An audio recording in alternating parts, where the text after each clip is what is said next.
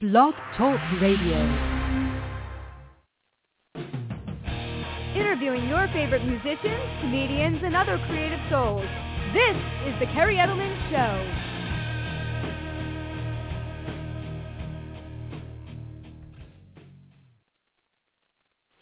Hey everyone, and welcome to the Kerri Edelman Show. We have an awesome show tonight. I want to say Happy New Year to everyone. This is the first show of 2014. So tonight we have the lead singer Tony West joining us from the alternative rock and metal band Blacklist Union. These guys are really amazing. I'm going to do a nice introduction for them uh, before I bring them on. As I do, I always like to do a brief introduction to my show. They're going to join one of the amazing list of bands I've had the pleasure of interviewing over the course of the past two and a half years since I've launched the show, and some of those bands include Smile Empty Soul, the metal band Soil, Eve to Adam, I Empire, Otherwise, Art of Dying, and so many others. So please check out the podcast for all these bands and continue to support and promote them.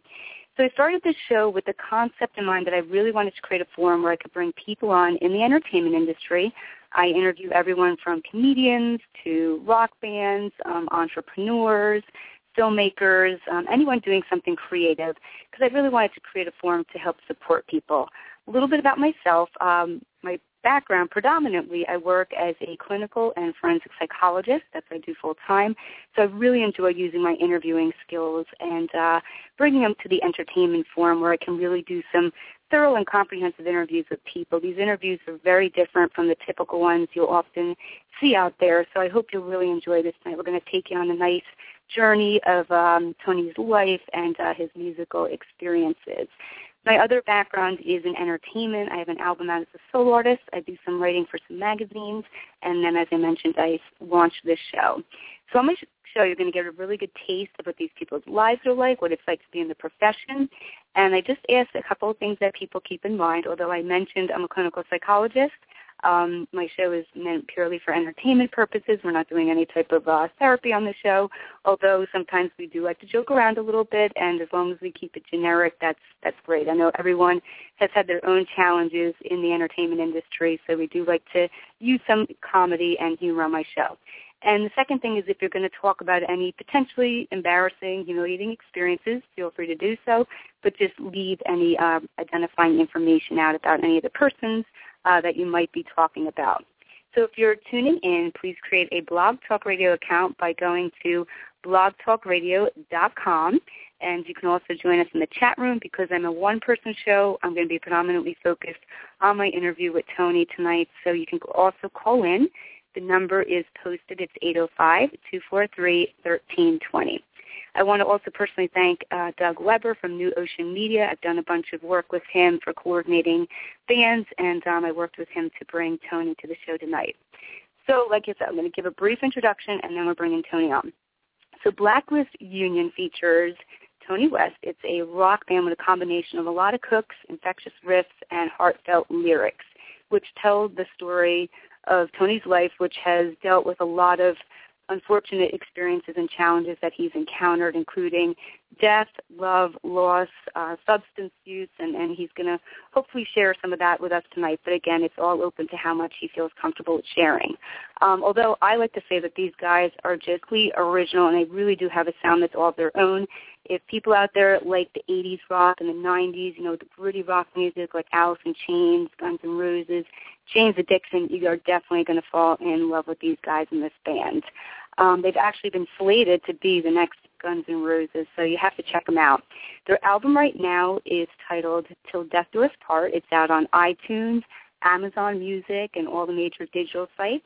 Uh, they had a lot of collaborations with some major bands on it, including members from Saliva, Crazy Town, Danzig, Iggy and the Stooges. Um, so again, check it out. Go to blacklistunion.com and be sure to download and pick up a copy of their new album, Till Death Do Us Part. All right, so let's bring Tony on. Hopefully the uh, intro did him justice. Yeah, I'm Hey, here. Tony. How are you? How are you? Good. Good. thanks. How are you?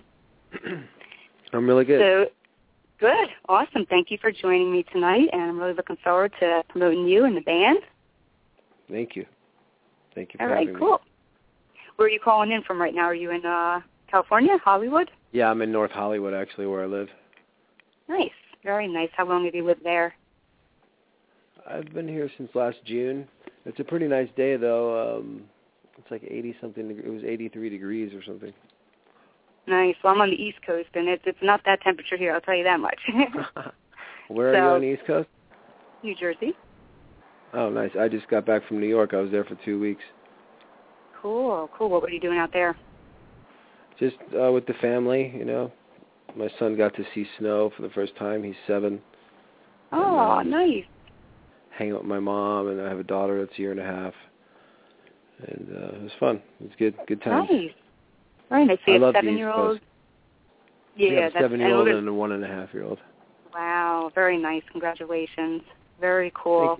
Yeah, we're definitely going to delve into, and as I mentioned in the intro, you know, as much as you feel comfortable, I'm not the type of interviewer that's going to pry. I'm a big Howard Stern fan, but um, and I, I do a similar type of. I really like to get to know who the person is, um, in Right. addition to, of course, promoting all your music. But you feel free to share whatever you feel comfortable with. Sure. Cool. All right. So let's uh, start out a little bit talking about just, you know, where did you grow up, um, what area of New York, and uh, tell us a little bit about, you know, your childhood growing up. I know that, as you mentioned in your bio, it was, you know, pretty traumatic at times, and you went through some really tough times. So, you know, share with us some background information. Um, well, I grew up and was born in the Bronx uh, up until I was 10 years old, and um, I was introduced to music at a, at a really young age, you know, um, by family. Uh, mostly my uncle, my uncle Jimmy, who lives in Mhm. Jersey. He works at Seton Hall College, actually, and um, he uh, introduced me to Bowie and the Ramones and um, ACDC and Pink Floyd and Boston and Queen, Sabbath, you know, and um I mean, I, I saw ACDC live when I was five years old, Madison Square Garden, um, the For Those About to Rock tour, and Okay. um, I pretty much knew, you know, after my, you know, soul jumped out of my body from the cannons, you know, being such a little kid, um, I was pretty sure that uh that's what I was going to do with my life, and um, you know, eight years old, I was going to see the Ramones. And um I love I'm a huge Ramones fan. And um you know I consider myself uh, I'm definitely into like you know punk rock kind of rock where it's ACDC and stuff that makes you want to move. Like it makes you move without even trying. Like you just move to it you know and um sure. music for me had such an impact on my life because yes um you know I had- I had an abusive household you know from my father to my mother and other relatives and stuff um verbal abuse you know and you know we definitely got our butts kicked and um hardcore though Wow. you know and uh so yeah me and well I can't speak for my sister but I know she's endured some of the same, things but all the Mhm. abuses you could possibly have and you know as soon as uh music was my saving grace like for Mhm. that for that whole period of time. I mean that's still my to this day it is. But surviving you know that kind of stuff music was my outlet. And you know later on i got into a lot of punk rock like you know the dead kennedys for instance. And um you know they're very political and they've taught me about stuff you know that's going on now uh, you know at a really young age you know what i mean Mhm. like they Sure. were they were saying this is coming and you know I, I and Jello Biafra he's a very intelligent guy you know and so I got a lot of information from music and stuff and you know basically it, it molded me as as a person as a soul I mean it's just a big part of my you know life and my everything really you know So growing, so growing up, you're like you said, you're pretty young. You're like, you know, between the ages of five, ten, you're getting involved in music. You're also, unfortunately, enduring just this very, you know, traumatic childhood that no child should be subject to. And, and you were finding an outlet. Were you singing? Were you? What were you doing specifically? Were you starting to write? Starting to teach yourself Well, an instrument? I remember writing songs as I was a kid, like I mean, from as young as six years old, seven, Okay. and just writing little songs. And I remember wanting to put together shows, like, and I would when my cousins came over, like singing shows and stuff for the family. And then I remember one time I got this part in this school play, and it, I mean, I, it was either third or fourth grade, and like they were gonna let me sing in it, and I came home and I told my family, "Hey, I got this part singing in this play," and I got Uh-huh. laughed at. Right? I, I I got laughed at and like put down about it.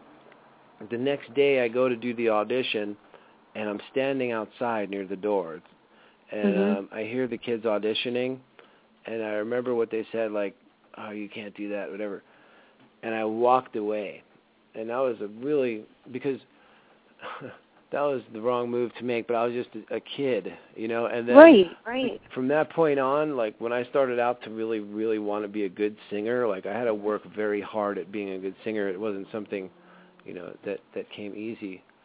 Um, but I had that in, in the back of my head, you know, from a long time that experience, and I had to tell myself that experience means nothing, and Right. whatever, you know, you can have a completely my perception's way different than theirs or whatever. You know, I might have internalized it totally not in the correct way.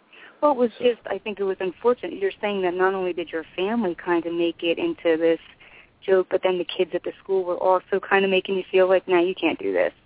And you just kind of walked away. My family's the one that said it. I didn't even make Right. it into the audition. I I was too afraid. I stood outside the door, you know, and I Oh, walked okay. away. Oh. Yeah, yeah. But Hmm. anyway, you But know, like at you such said, I a young mean, age, you know, Right. Go on. it's very impressionable. No, it's very impressionable at a really, really young age, and Hmm? I try to be so careful with my son. You know, I swear I really do. And although I have to guide him, you know, and be like stern with him, you know, I really always try hard to do it with um kindness. You know, of course, it's not always possible, but you know, Right, there's right, been a but- couple but times think- where he's done some crazy thing. No, there's been a couple times where he did some crazy stuff, and I. You know, it's like, but I wouldn't hit him. You know, I was like, "Get to bed, dude. You're grounded for life." You know, Right. Right. so that kind of Right, but I think, like you said, you learn that there's different ways to approach, you know, discipline, and it doesn't have to be always in this kind of very, like you said, abusive type of manner. Um, yeah. Yeah. Wow. So tell us a little bit about. I mean, reading about the bio, and I think it's you know to help us get into where eventually, like you said, you are today. And again, I just want to commend you for just you know again your your perseverance, your motivation, and you've really shown through the dedication and everything that you put forth that you know you've overcome a lot of stuff and and been very successful, which is just awesome. And I love to see those types of stories. Um, so 13 years oldish, you're you know, is it that you've just you can't take it anymore? You've had enough. You, tell us the story about how Guns N' Roses left this impression on you, and you decided to take off with a few bucks in your pocket, a guitar, and hitchhike, so to speak, from what I read. Well, I got the um got to see Guns N' Roses, you know, 11 years old with my uncle again, and uh that whole there was a whole explosion of music then for me. Um I mean, I was really young. I was going to shows in New York City all the time, punk rock stuff, and you know, like my friend, um, I'm friends with Todd Youth, who he started the Cro-Mags and Agnostic Front and all these legendary punk rock bands, like when he was that age. And Okay. I just I split to Hollywood and um just thought, you know, basically I thought you can be a drug addict and a rock star. I was like, sign me up. So Mhm. Um that's what I did for a very long time too. But Wow, lucky, and real- you know, And real quick, Tony, was was substance use a big part of the family upbringing too when you were enduring, there was you a know, lot the of stuff alcohol. you went through? There was a lot of alcohol, alcoholism in my family, yeah. But as Okay. soon as I could, as soon as I could get high and not feel what I was feeling, I was ready for it. I signed up for it as soon as I could because of the childhood I had, you Mhm. know, because I didn't want to feel like I thought something was wrong with me, you know, like that was. It took years to get that thinking straight, you know. Wow. And did you get into like real heavy types of stuff? And you, again, you don't have to go into the I mean, I nitty definitely details. experimented with every kind of drug, you know, and wow. uh yeah we used, we used to do all kinds of stuff and i'm lucky i lived i mean i swear and and that i'm healthy Wow. you know yeah right. but, um, right. a lot of kids um in that situation don't survive i got into um telemarketing really at a young age, you know, and um you know, survived like that. Okay, so this is the telemarketing stuff. So is this after you tell us just to, you know, give us a few, you know, lines or sentences about what was it like? Did you literally hitchhike your way out to California? Well, I I took a Greyhound. I don't know where that came from, but Oh, okay. well, then someone's uh, someone's put in some stuff into some of the buyer stuff that I read. So I went to a bunch of different sites. So it's not Oh, always okay. accurate, but okay. So you took a Greyhound. Okay. yeah, and that's not a lot of fun. I had, you know, I've taken Greyhounds before, and I had no money for food, and I was eating packaged packaged relishes and stuff at the um bus depots. Oh, Wow. Oh yeah, gosh. miraculous, you know, things Right. that that you live through, you know. Yeah. But, oh my gosh. This went on for a very long time, and um, you know. So for, where were you for a very living when you landed? You know, and keep talking about what you were talking about, and then progress into you know where did you land in L.A. and and who were you living with? You know, at that young age, did you know anyone out There there? used to be this. There used to be this place. No, not really. Um, there used to be this place called Tommy's Burgers, which was on Hollywood Boulevard in Wilcox, but it was filled with punk rock runaway kids, all high on drugs. And I mean, I, I'm telling you, it was like that for years. Wow. It was like that long enough for me to, you know, the early years, like sleep at people's houses, would squat, whatever we had to do, um, go to shows. You know what I mean? I had fake IDs, and for 21, uh, you know, by 15, I was definitely drinking at bars and going to clubs. You know. And while all this was happening, did your did your parents try to find you or, or stop you or anything like that? there was brief moments uh a couple times I went to my mom's uh but that was much later. Once when I was 18 um for like probably 6 weeks and then Mhm. once when I was 24. But, And this was back in New York. You went back to New York. No, my mom got remarried and moved out here Okay. uh to to Saugus um which is near Magic Mountain. okay. But um and my rest of my family was in New York. Gotcha. Gotcha. So you're you're out there. Tell us a little bit about how you eventually met up with. Was it a band called the Daw House Mob? If I'm pronouncing that correctly. Oh yeah, Doc's House And- Mob. Yeah, I read a little bit about kind of how you. I don't know if you were playing with them or you just kind of met up with them well, and they, I they met took you I in. met every musician in town or you know aspiring artist or whatever um did telemarketing back then and Hollywood was just a mecca of like it was like a huge college campus with rockers like and you know punk rockers going crazy like all the time like it was like that for years you know a few years Wow. I got to experience that up until about 94 but um and what was the question again I'm sorry So that's okay. so just your experience with how you met up with these guys from this Daw Oh, House Mob So band we had- and, and It's called Yeah. Doc's Doc's House Mob. okay. Um and, and they were kings of Hollywood like in 92 and through 94 or so and um I met them because um the guitar players were really young like 17, 18, you know, from Indiana and they were doing telemarketing with me. So we all decided, you know, we all had a place together. We got a place together, and um, you know, a couple of the members of Doc's House Mob, um, you know, they ran with the Guns N' Roses guys and a lot of, you know, rock and roll elite, and I quickly psh, was in that. You know what I mean? Very quickly, it just kind of fell into my lap. You know. wow. Hmm So from there, it sounds like you had an opportunity, and we're, I definitely want to play a couple of songs tonight um, to network and you know meet up with some pretty established and renowned you know people in the industry.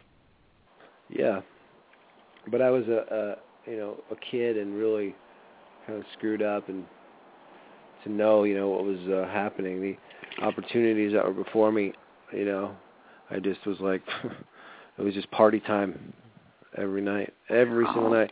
We would get evicted from places and uh all the time, it, to the point now where a rocker goes to Hollywood to look for an apartment. They're like, oh no, no.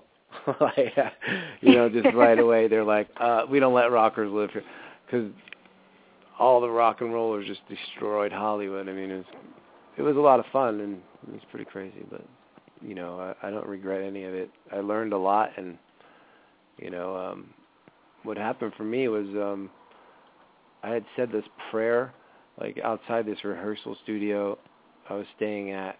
Um, I would go outside and say, "Please, God, you got to help me get off drugs." I'm like, "I'm gonna die." I'm like, "If you do not help me, I'm gonna die. Please."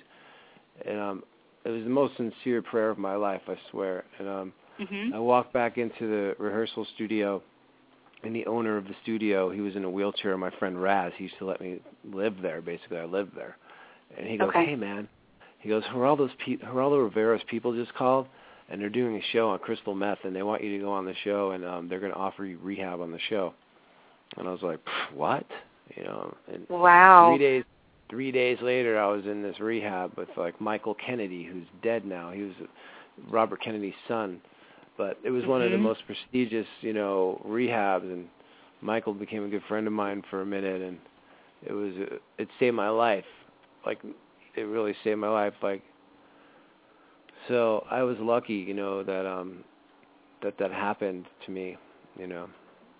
Oh, So, definitely. Was that the was main rehab? Because it looked like, again, and you can correct me if I'm wrong from some of the stuff I've read, that you were in and out of a couple of different ones. Was that kind of the one that broke, like you're saying, is like kind of the straw that broke the camel's back? Where, Well, that's the one that saved my life and introduced Okay. me to like 12 steps and that's what taught me basically um the guidelines of life because that was bypassed for me. Like my family there was no communication. Everything's fine. Don't worry. You know every, everything's fine. Everything's fine. That was the deal. Like you have to look fine on the outside.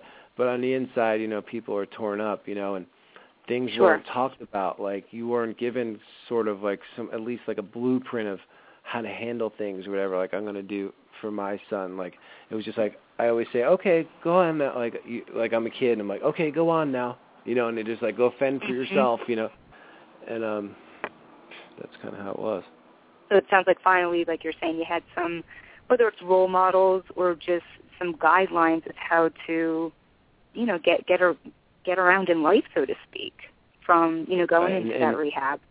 and then and that's what taught me you know stuff about and how to um get rid of the pain like the steps will the steps help you like actually like get the pain out of you like Mhm.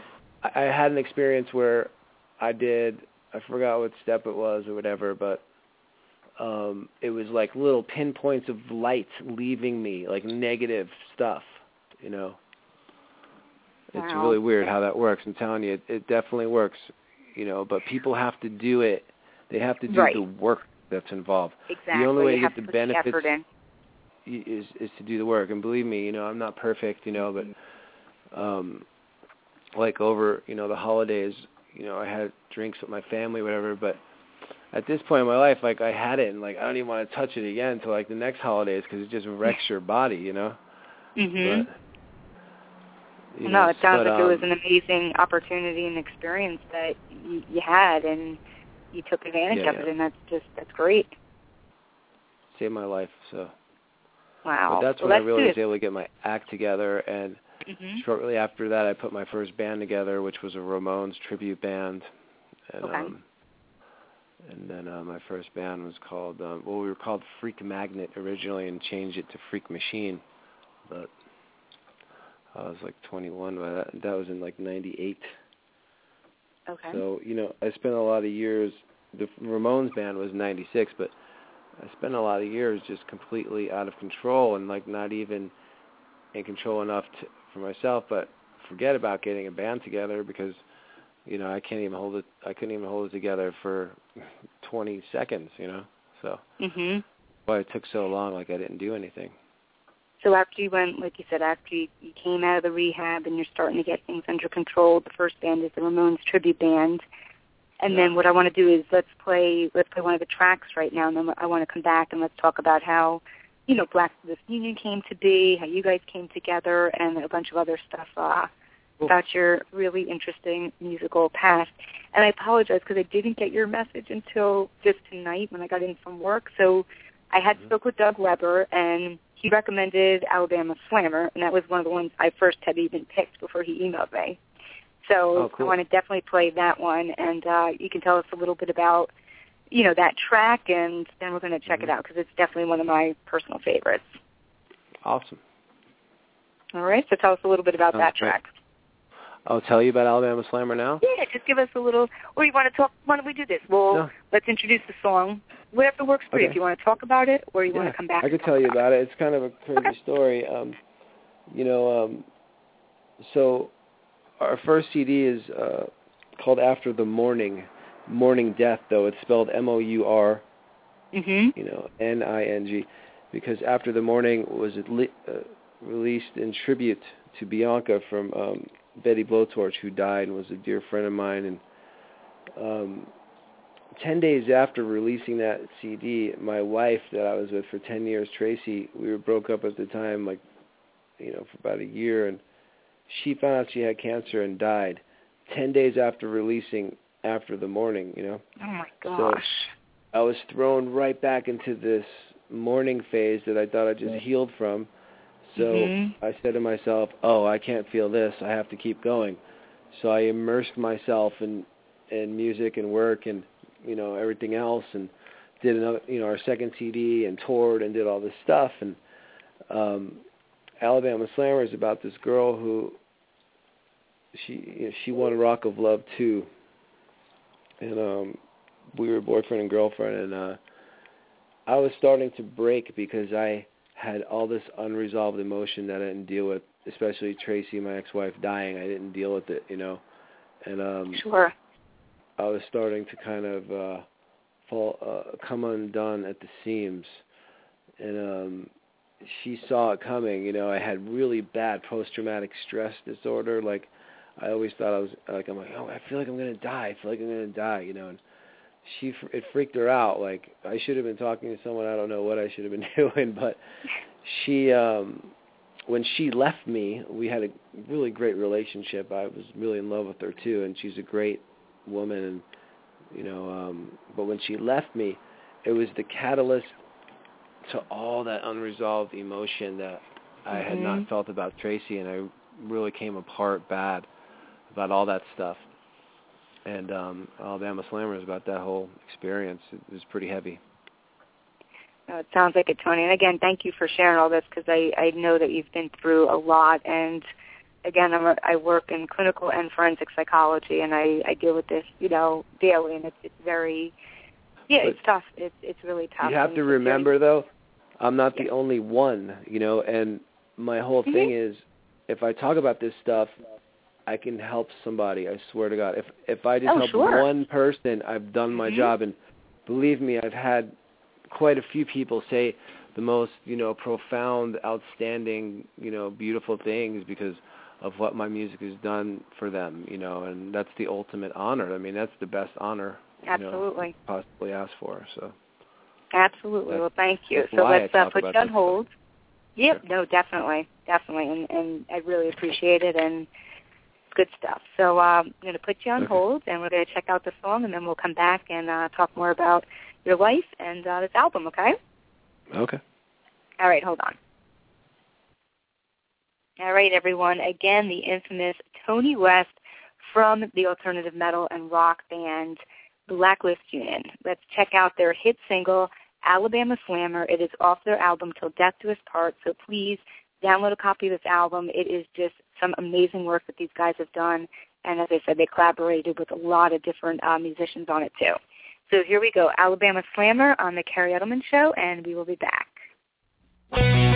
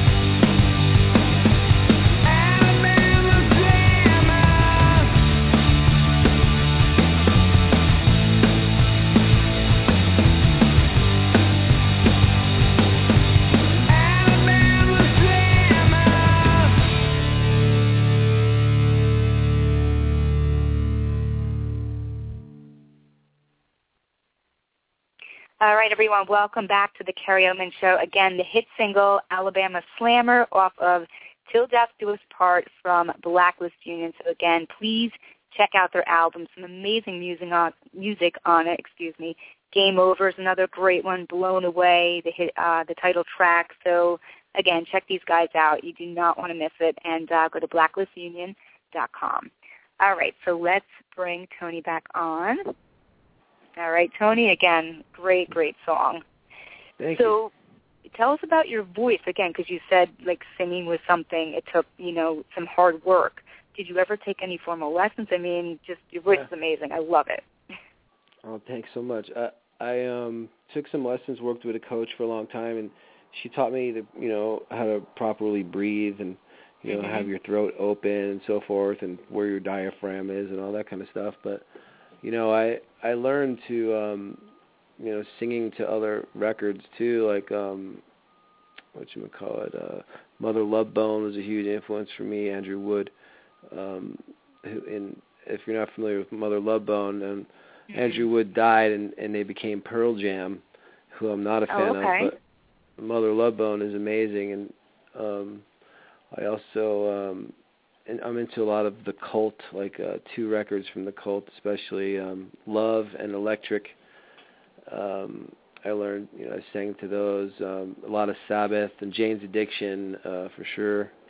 Definitely. Um, but there's some, you know, uh bands that you know, I I tended to maybe um you know, go there because my natural voice was so much like that too. Like for me it's very easy to sing Zeppelin or um you know, Ozzy or you know, that high stuff, you know what I mean? sure. Um Yep. and uh sometimes it's uh, more difficult for me to sing lower, uh, you know, which is odd, but um you know, so musically uh, for vocally, you know, Andrew Wood and another guy out of New York um was in a band called the Warrior Soul. His name's Kory Clarke, but they're a huge rock band in the early 90s that were very, very influential on me and of course Alice in Chains um that's kind of uh where my Cool.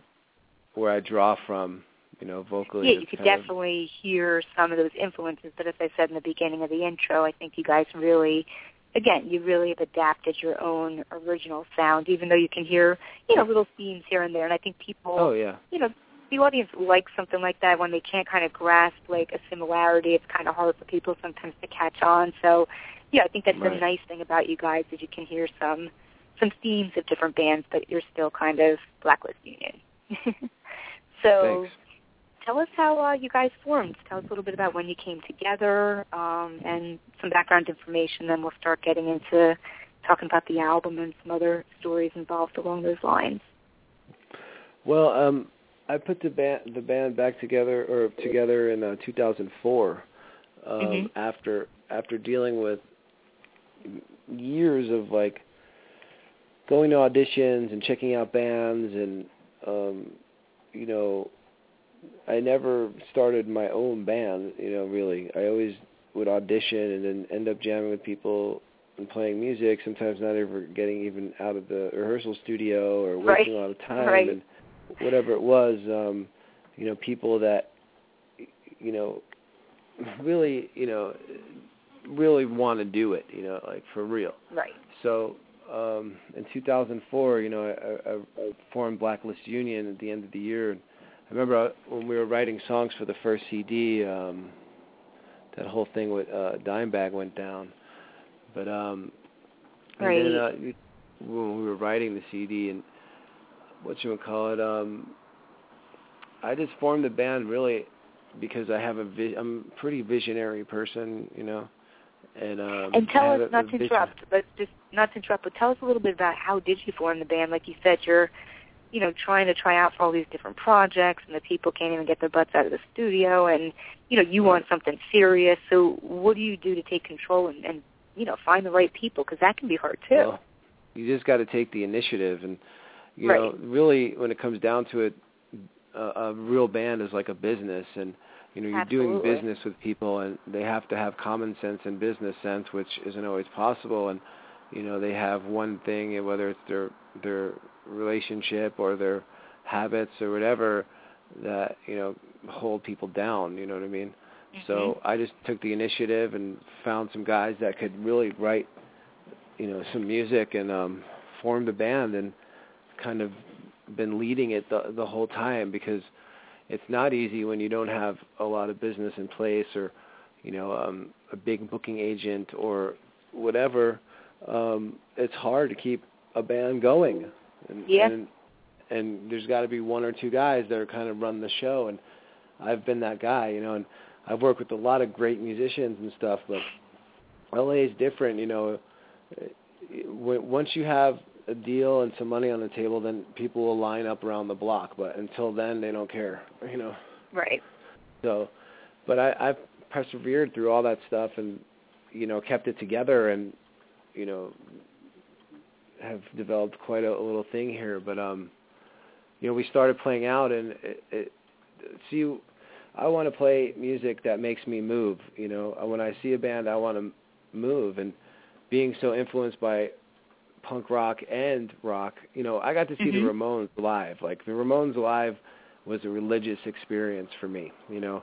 So I want to have that energy with rock and roll, you know, and and there's Right. not too many bands out there doing it, you know, and doing it well. I mean, of course you have the Aerosmiths and Black Sabbath, but they've been doing that since before, you know, I was born, you know.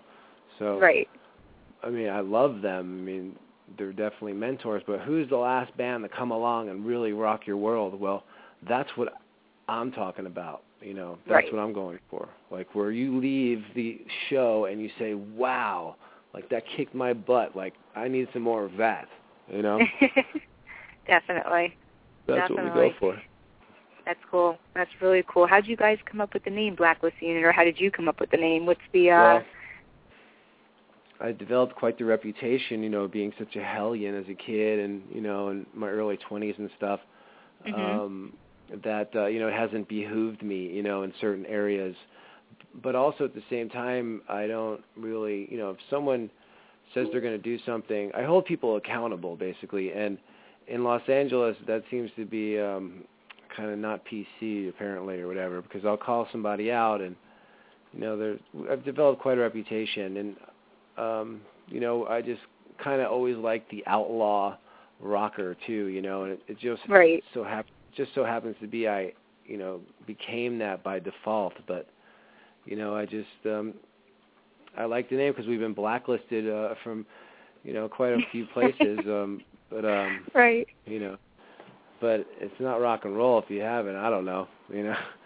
So it was just No, a I- bunch I- of blacklisted guys that united, you know. Right. No, it's cool. I love I like the name. It's really cool. It's very uh Thanks. it's very original. Um and in terms of like you said, that's an interesting thing you said about how people don't want to really be held accountable or take responsibility and eh, yeah, that just fascinates me. I think in all areas of life, whether it's at a job you're working at and someone's just like not doing much, uh, you know, it's just it's yeah, those behaviors just drive me crazy. So I can appreciate why you call people out on that type of stuff.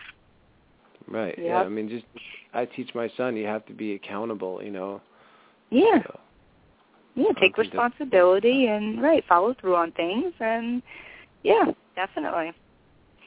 So So- tell us a little bit about the album because I know that, you know, from what I read, you had a lot of different people involved in uh, you know, working on it with you and tell us about some of the collaborations and give plugs to some of those people as well as your band members. Um well, I mean, the uh till death do us part. You know, um, you know, after Alabama Slammer happened, um, you know, the experience that I was telling you about when she left me Mhm. and I fell apart, and um, I decided to uh, to go on um, meds, and uh, I really lost my mind there for a while. Like, um, and a lot of the, you know, and, and these were doctor prescribed, and I don't, I'm not a doctor. People can do what they want, but I think they are the worst drugs on the planet, and I'm lucky I didn't live. I, I didn't die. You know what I mean? but were because you on was, like an- antidepressants or were you on more of uh, antidepressant, a mood, a mood stabilizer, and Xanax. So they told Oh, me I had post-traumatic stress disorder, and Okay. um, I was manic, and then uh, something else. Uh, oh, bipolar, yeah. So I believe this doctor. He puts me on these meds, and and I really lost my mind, like for real. I really did. So I recorded that CD during this time, you know, and um, a lot of it, you know, I I don't even remember. Like I remember bits and pieces of doing the um the vocals, like bits and pieces, small fragments. Sure. And as far Oh as actually gosh. writing the melodies and the lyrics, like I don't, I mean, I don't even remember that. I mean, I know it was me for sure, but you know, I, I don't crazy. even remember that. And um, that's a whole other story because you know, the next CD is about a lot of this stuff, but um, you know, I had a, a another friend of mine, Mike Starr from Alice in Chains. After Blown Away is actually about him, you know, because it's about um watching your friends die from drugs and there's nothing you can do about it. Like you've tried, there's nothing you can do, and all you can do is just wait. You know. And that was But- it's it's that it's a perfect lead-in. So talk a little bit about that song because that was my other choice that I picked tonight because I just I love that Right. track too. It was very different from you know Alabama Slammer, which is like this you know killer upbeat, like you said, in your face, Right. and this one's a little more mellow and melodic. And yeah, so tell us more a little bit about that's crazy in terms of that I happening mean, to Mike was my he I met him when I was 17 and and I had no idea like I had I was a kid and I had no clue that Alice like it was 94 and I had no clue that Mhm. Alice in Chains even had money. Like I I he had just got I say he got thrown back to the wolves like from Alice in Chains. He was just riding high, you know, and he got thrown back basically, you know, to the streets, you know. And I met him when I was a kid and it was because I was I didn't know who he was now, but I was sticking up for him for something that went down. I was like, "Hey man, you know, what happened to this dude? Leave the dude alone. What the hell, you know?" And then um they're like, "Oh, well that's Mike from Alice in Chains." I'm like, "So what? You know, I don't care." And he was like, "You don't even know who I am and you stuck up for me." And to him that meant something at the time, but you know, I, I knew him. He was my dear friend. We were roommates and I loved him and we went through a lot of stuff and like there's a funny story about Mike. Like if you knew Mike, like you know, he used to like to like steal stuff, like just for fun. Okay, So great. one like he one time I get a call and from this girl and and she's like Mike's running down Fairfax with a suit of armor. And I was like, "Well, what should I do?" you know? But um we were roommates and he, and my skateboard gets stolen and I'm like, "Man, someone stole my skateboard." And you know, a week later he comes home and he's like, "You like my new skateboard?" I'm like, "That's mine, dude. You stole my skateboard and you're trying to pass it off as your." But, you know, he was a really funny guy and we did a lot of living together and you know, I used to call him out on a lot of stuff and I was one of the only, you know, if you're a friend, a real friend, doesn't Mhm. a friend call call you out if you're in danger? I mean, isn't that what Yeah, a friend's you supposed would to hope do? Absolutely, Yeah, you would hope that's that what someone would do if they're genuine, and absolutely. So he knew he always got this straight, you know, with me. So um we went through a lot of things and there was this one experience where you know that was really heavy and um you know blown away is about is about you know and the whole bridge is about this experience me and Mike went through in this you know and he was living in this trailer and um he's like come see my new house. And I I go into this really nice house. I'm like oh this is cool. He's like oh no my house is in the back so he takes me to this trailer. I couldn't even stand up straight in it, and he's like, "Isn't it cool?" I'm like, "No, Aw. dude, it's not cool." I'm like, "How many records? How many records did you sell? And you're living here?" I'm like, "Come on, you know what are you doing?" And what just educate me because I wasn't. I mean, I like Alice in Chains. I'm not some like you know fanatical Right. person who knows a lot about them. What was the story in terms of him leaving the band or being dismissed from the band? It depends who you talk to. You know, Mike Right. says he. It's, Mike said he quit, and you know I've heard. And Jerry says he got Right. fired, but whatever. You right. know, they just okay. But Lane wanted him in the band the whole time. That's why Lane wouldn't tour, basically. Wow. So Well.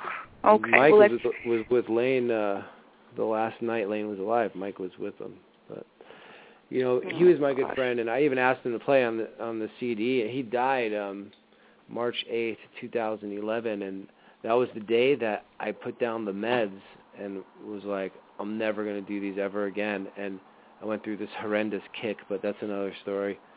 And um, okay. but, but Well, blown let's do this. about Let's- that.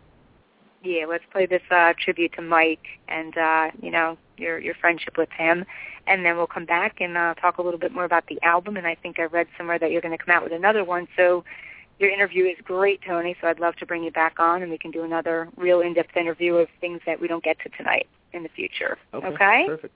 All right, hold on. All right, everyone. Again, Tony West from Blacklist Union. We're going to check out Blown Away, uh, again, one of my personal favorites off of their album. So take a listen, and we'll be back in a moment.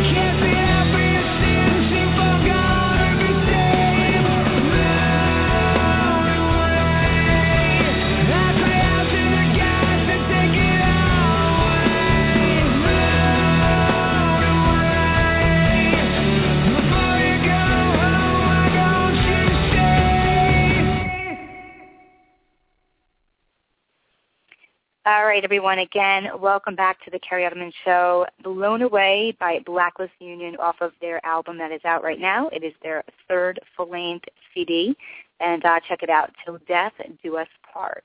Let's bring Tony back on. I don't want to keep him on all night, even though this interview could go on forever. all right, Tony. Awesome track again. Another one of my Thank you. favorites.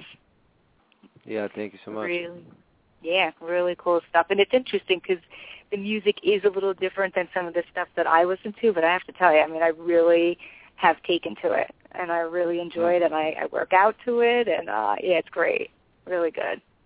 That's cool. That's always good when you hear um, people are working out to it. Oh yeah, That's a good definitely. nice. Definitely.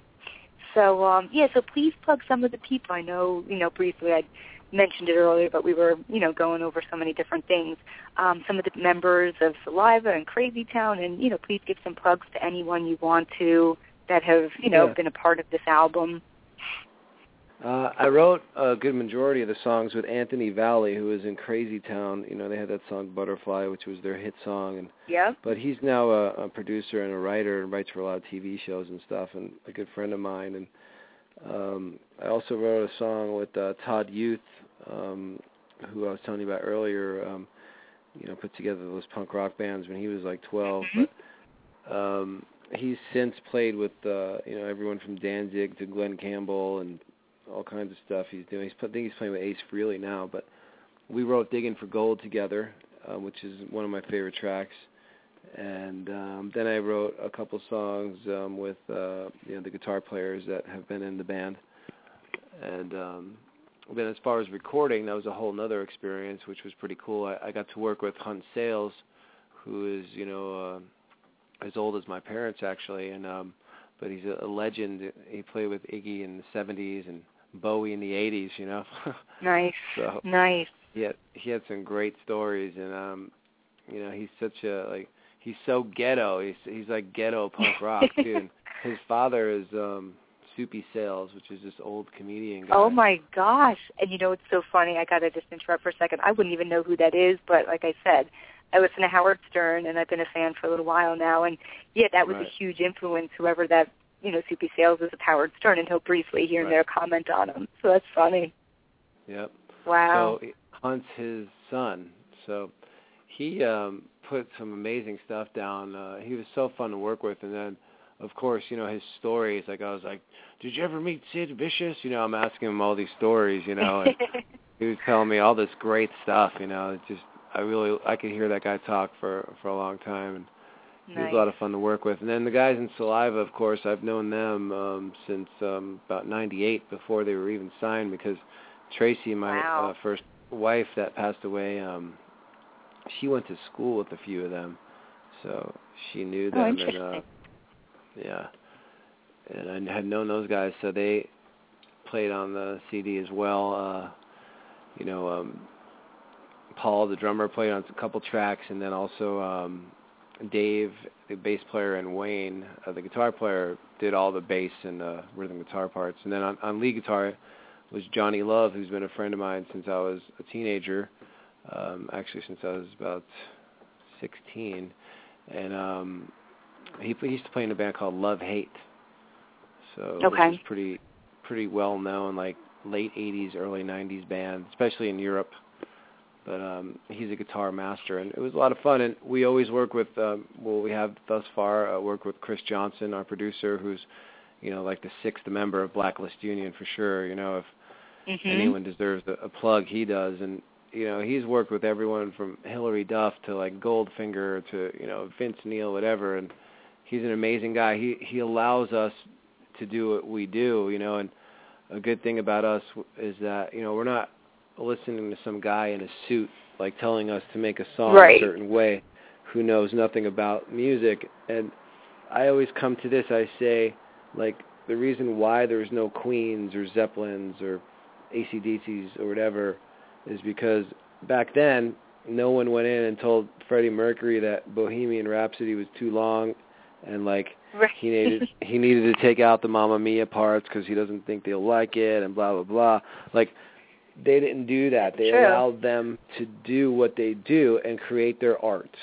You know, Exactly. So when you have people that are like corporate money people, like money hungry people up in the art, it kind of comes across like people can feel what's real and what's what's not you know what's authentic and what's not like you can feel it with your soul whether you know it or not you'll feel it and that's why you like it you know what i mean it's like Mhm. so um like Right. for guns N' roses like for me when i first heard them as a kid like so young it was like the opening note of that just it did something to me like still to this day like i'll be like oh no i can't listen to that right now or you know It's like because it does something to me, you know. So that's kind of where we like to come from. Nice. No, I mean you had, like you said, I mean including yourself, just you know some amazing, talented people working on that album, and it, it definitely showed in terms of the product that you guys uh, put out yeah, there. it's fun so, um, to work with them too. As a non um, drama, like non kind of, it, Right. it was a very fun experience, which it should be that, you know, Right. Yep. not a lot of pressure, you know. So Now it sounds like again you had the creative freedom and flexibility to to do what you want, and you know the producer Chris, like you said, was letting you guys do your Yeah. thing, and then you had all these amazing other people involved, and yeah, sounds like a, great amazing time. because he he believed in me when nobody did, and you know people used to say I suck as a singer or whatever, and you know worked really hard to to uh, become the Mhm. singer that I am, and um you know Chris definitely took me under his wing and was like I know you're good, dude. Come on, we're doing a record, you know. So That's great. That is yeah, so he's cool. really It- Yeah, and Mhm. like you said, I think, and hopefully maybe we can kind of come full circle from the beginning of the interview. You know, you, despite growing up and what was going on and people not believing you or, you know, giving you credit, you believed in yourself. And along the way, right, you met some really cool people that also believed in you and, and gave you that Right. chance. And Right. yeah, I think that's a the really yin and the yang. That's my life right there. Yeah. Yin and yang. there you go. So, any upcoming tours, any shows that you want to plug? Yeah, well, we're going to be at um, February 4th. Uh, we'll be at the um, House of Blues in West Hollywood, California. Okay. Um, and then uh, we're going to Europe. I know we're working on that. I, I'm really excited about that. And Wow. uh, we'll be hitting some some big cities for sure in the, in the states this year as well. Um, we love Dallas, Chicago, Memphis. We do really well at um, New York. Uh, we do really well in the Midwest, and even you know we've done well in Seattle and uh, Vegas. So Cool. kind of catching on. Very yeah. cool. Yeah, well, it's it's great stuff you guys have, and as I said, I would love to do a follow up interview when you put out the next album, and uh, Sure. and I wish you guys just nothing but much continued success with everything you're doing, Tony. So you know, great work. Thank you so much. Thank you. Yeah. So please, if you it. can, promote the um, podcast because if anyone tuned in late or couldn't tune in, the podcast does very well, and people can just download it for free, stream it, whatever they want to do. So I really Okay. appreciate if you could kind of, you know, push it out on the different sites that you have. Okay. All right. Cool. And you'll send me that link or Yeah, yeah, I'll send you the link. It's the same one that I posted on all my pages, but once you know, I gotta wait till it's done, and then it'll go into podcast mode. So I'll send it to you personally. All right. cool. But Well, it was a yeah, thank you so much you. for. Yeah, yeah, thank you so much for joining me, and I look forward to uh having another interview in the future. Okay. Awesome. You take care. All right. Thanks, Tony. Have a great night. Bye. You too. Bye bye. All right, everyone. Again, Tony West from Blacklist Union. Really cool interview and just really authentic, down to earth, and, and shared a lot of stuff. So if you did tune in late, you got to check it out from the beginning. Definitely were able to uh, come full circle at the end and, and show just how persistent and dedicated he has been to get to where he is today. So check them out. Go to blacklistunion.com. You can find them also on Facebook, on Twitter, and download a copy of their album Till Death Do Us Part, and we played two tracks tonight off of that too. So I wanted to do a quick couple of plugs because the interview was going so quickly and flowing well. I didn't want to um, intervene, but definitely be sure to check out talentspotlightmagazine.net. It is an online magazine, and it does some really thorough, comprehensive interviews on artists and musicians and filmmakers and all different people in entertainment. And also, if you're a fan of comedy, check out Davin's Den, which is a fast-paced podcast featuring comedians Davin Rosenblatt, Joe Curry, and Pip Helix. So if you're looking for a show that can make you think and laugh at the same time, then Davin's Den is the show for you. They go live Tuesday nights at 6.30 p.m. Eastern Time to watch live episodes. Ugh, long sentence. To watch live episodes, hear or watch old episodes, or to find out more about the show, go to Davin's Den page on davincomedy.com, and that is spelled D-A-V-I-N. All right, upcoming interviews. We've got a ton of different stuff in the works. I'm just going to actually go to my Facebook page to get some of the stuff that I've been posting about. We are going to be having, at the end of the month, uh, the metal and hard rock band Black Light District coming on. Don't want to confuse them with Blacklist Union. So uh, check those guys out. They're going to come on the end of the month. I'm also in the process of booking the Zero Union, uh, Royal Bliss, Three Years hollowed some really major uh, national bands, and uh, a band called Catharsis, which is up and coming, is going to come on, and some comedians I'm in the works with too. So please become a fan of the Kerri Edelman Show on Facebook, and uh, you'll be able to see all the upcoming events that I have and posts that I do. I would really appreciate it. And if you follow me on Twitter at Kerri Edelman, I'll follow you. And also you can befriend me on Facebook uh, to keep in touch personally. I have two personal pages. One is maxed out, but the other one still is open, so please send some requests. Thank you, everyone, for a great night and for Blacklist Union for joining us. And we will be back uh, maybe next week. I'm in the process. I might be able to book something for next Tuesday because Monday's a holiday. Um, all right. So have a great night, and thanks again for the continued support.